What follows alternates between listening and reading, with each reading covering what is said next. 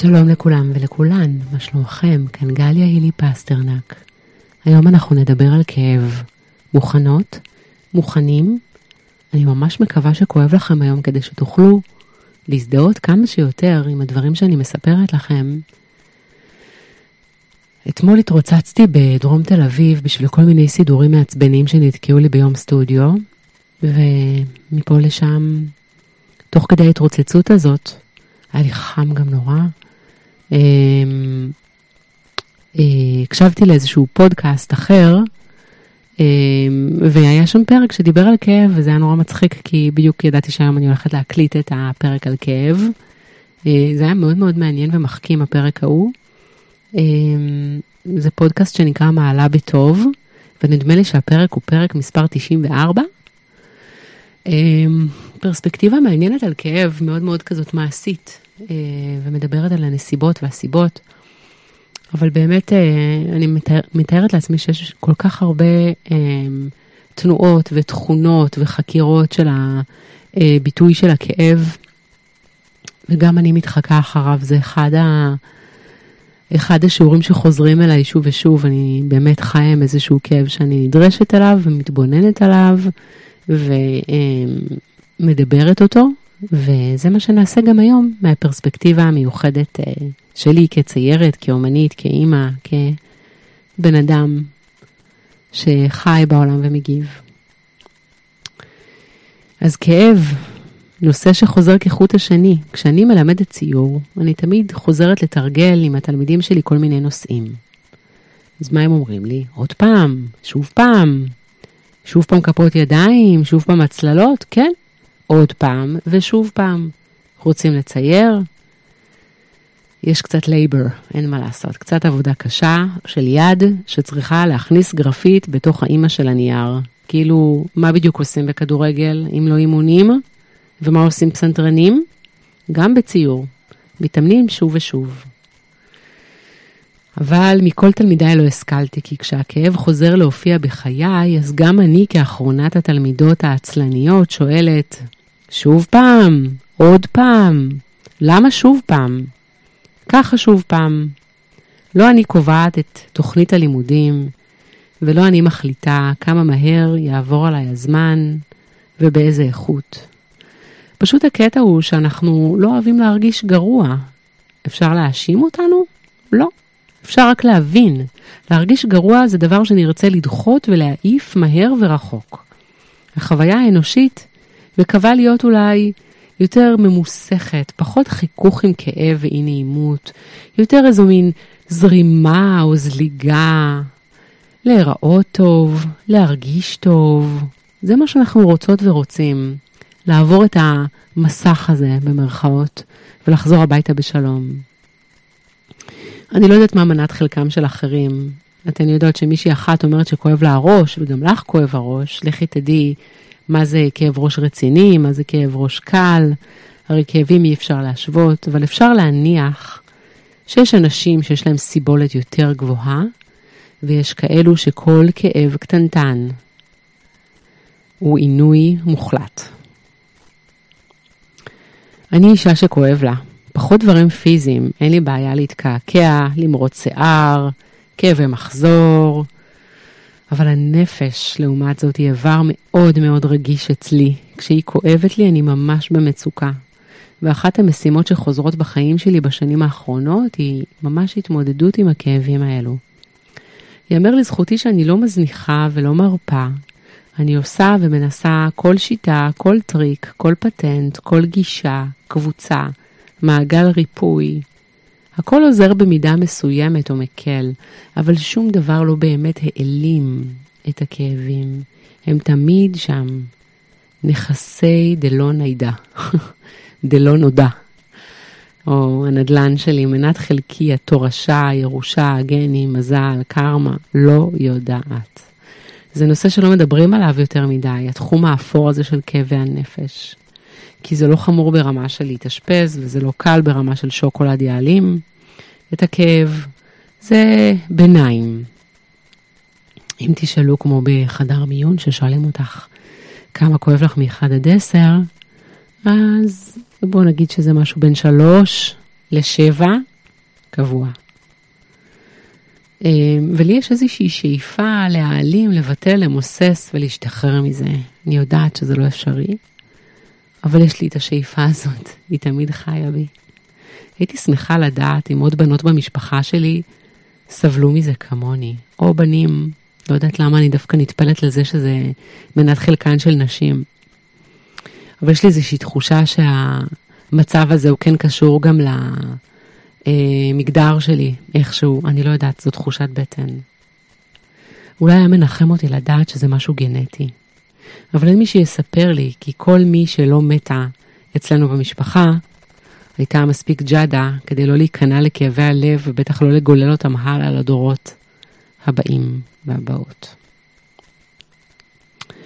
שני פחדים שנוכחים בדיבור על כאבי נפש הם שלא יחשבו שאת משוגעת, במרכאות, ושתיים, שלא יתרחקו ממך, כי זה אולי מדבק או מבאס מדי להיות ליד מישהי כמוך. אז אם את מצניעה ומסתירה ומחייכת בכל זאת, ונושאת את הפקעת הרעילה הזו איתך לכל מקום, איי, זה מה שאת עושה. את כל כך מתביישת, אני כל כך מתביישת בכאב שלי, אבל כל כך לא מסוגלת להסתיר אותו, שאני מדברת עליו די הרבה. ואז, נגיד אני הולכת להפגנה, או אני הולכת לאנשהו, לבית ספר, אני פוגשת אנשים מהמעגלים הרחוקים אולי יותר, שקוראים אותי בפייסבוק, ואז הם שואלים אותי, מה שלומך? ואני כזה, סבבה, ואז הם כזה, טוב, נראה שלא מעולה כל כך. ואני כאילו צריכה להתמודד עם ההדף של כל מה שכתבתי או אמרתי. זה קצת כמו בציור, שאת יכולה לספר על אירועים ועלילות, ולהביא תכנים שהם הארדקור, אבל זה לא אומר שאת בהכרח כאדם פרטי הארדקור, אבל זה מה שיצא ממך. ואז אנשים שרואים את העבודות שלך חושבים שאת כזאת, וכזאת, ואת לא. כאילו, את לא. אני לפחות מבקשת להתהלך בין אזורי הבדיה לאמת. חצי לומר את האמת וחצי להמציא. וגם אני נהנית לשחק בזה שאנשים לא באמת יודעים אם זה כן אני או זה לא אני. הנה אזור מאוד לא נוח שאני ממש מעדיפה להכניס את עצמי אליו. האזור הזה של בין האמת לבדיה, ואולי הוא גם גורם לי לכאבים שאני לא מצליחה להיגמל מהם. אני תוהה אם לעשות אומנות זו בהכרח פעולה כואבת. יש הרבה אמונות שקשורות לעשיית אומנות. דיברתי על זה באחד הפרקים הראשונים של הפודקאסט שלי. למשל, הקלישאה הזו שאומן טוב הוא אומן מיוסר, שסובל ולוקה בטירוף. ושאנשים שפויים ונורמטיביים ומתפקדים ומבוססים כלכלית לא יכולים להיות אומנים טובים, כי אם לא כואב לך כלום, אז את מי את מעניינת? כזה מין. אז אני תוהה, האם לבשתי על עצמי איזושהי חליפת כאב, כי אני מאמינה שככה אני אהיה אומנית יותר טובה? לא היה עדיף כבר להיחנק באיזה פלורסנט במגדל הייטק? או שיש איזו אמונה כללית שכדי להרוויח משהו את צריכה לעבוד קשה ואפילו לסבול. דם, יזע ודמעות. דברים שנולדים ונבראים ככה, הם כאילו יותר מוצדקים, נכונים, אמיתיים וראויים. האומנם? למה אני מתנה את הערך בכאב? למה אני חושבת שאם לא יכאב לי, אז לא יהיה לי מה לצייר יותר ומה להגיד יותר? מאיפה באים כל הכאבים האלה? פתחתי שאילתה באינסטגרם וכתבו לי נשים, רק נשים אגב, על כאב. אני סבורה שלכולן כואב, לכולן. אתם הולכים ברחוב, וסביבכם מלא גופי כאב. האם זה לא מעורר חמלה ואמפתיה בעיניכם? שאלתי את ה... בשאילתה שלי, שאלתי מה עוזר לכן, ואמרו כולן פחות או יותר דבר די דומה. קודם כל, להכיר ולהסכים לכאב להיות. לתת לו מקום, לתת לו שם. לא לסלק ולא להעלים, לא להכחיש ולא להדחיק. אחרת הוא רק מתעצם. לא לקרוא לו בשמות. לא להעליב את עצמך שאת חלשה, או להנמיך אותך שאת אומללה.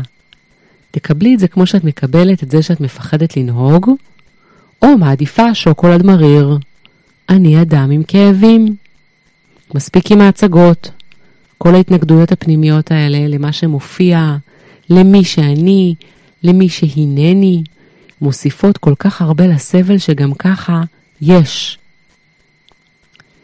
חברה אחרת כתבה שהכאבים מדברים, הם באים לספר לך משהו ואת צריכה להקשיב. ואולי הכאב רק מבקש את הנוכחות שלך, כמו שילד רוצה תשומת לב, ואת מעניקה לו אותה במלואך. לפחות רבע שעה ביום לעשות לעצמך חוג, חוג גליה הילי, שבו את מדברת על כל מה שכואב, נותנת לו מקום, מרגישה, לא מסלקת את התחושה הלא נעימה, נושאת אותה ולא עושה שום דבר אחר תוך כדי. יש גם איזה קטע כזה שנגיד, אמ, כואב לך, עכשיו את לא יכולה להיות עם הכאב כי זה בלתי נסבל, אז את הרי מחפשת לברוח. לאן את בורחת בדרך כלל? אמ, לאוכל, למשל, לעישון, לכל מיני הרגלים והתמכרויות, לרשתות. ואז בעצם הכאב ממשיך להתגלגל, זאת אומרת, הוא תקוע לך, נגיד בבית החזה או בגרון או בכתפיים או בגב או במרכז המצח, ואת מגלגלת אותו הלאה, וכשאת נכנסת נגיד לאיזשהו לופ של אמ, הסחת דעת, אז הוא כאילו נאחז יותר חזק. ובמקום לתת לקפסולה הזאת להתנתק מהמקום ולהיכנס למערכת העיכול ולאט לאט להתגלגל החוצה, זה נתקע. אז אני רק מציינת שזה עוד סיבה למה חשוב לתת לכאב את המקום ולא ישר לברוח לפתרון אחר. אלא אם כן את עושה איזושהי פעולה שהיא דווקא פעולה מיטיבה, כמו למשל אה, ללכת, לעשות ספורט, היאבקות, שחייה, מדיטציה, שירה במקרה שלי. אני למשל שרה את הכאבים שלי, והשירה מתדרת ומשחררת אותם אל מחוזות אחרים, ומאפשרת לפרוק בצורה די מדהימה מטעני נפש. אז אני מאוד ממליצה לשיר את הכאב. למשל, את נוסעת באוטו ובמילא את שמה מזגן והחלונות סגורים, ואת יכולה פשוט לשיר את זה החוצה, כמו תפילה כלשהי. אתם בטח אה, אולי מצפות שאני אשיר, אבל אני מרגישה שקצת קשה לי היום לשיר. תסלחו לי שאני לא אשיר? נראה לי שכן. אני גם תוהה איך זה לחיות עם בן אדם שכואב לו. זה בטח לא פשוט. נגיד, אני חושבת על דני שצריך לחיות איתי, שאני אה, בן אדם אה, שדי כואב לו. אה, כמה זה מבאס אולי, אולי זה גם אינטימי מדי לדבר על זה, ואולי אני לא ארחיב בנושא הזה, אבל זה כן משהו שמטריד אותי. או גם, את יודעת, את לא רוצה להימאס על החברות שלך. ושיגידו עוד פעם זאת, את יודעת, תראו את הטלפון שלך מרצד על, ה, על המסך, ואז כאילו, את יודעת שעוד פעם מדובר באיזה מין שיחה של כאבים, וכאילו, למי יהיה כוח אליי, אם אני אמשיך עם הנרטיב הזה.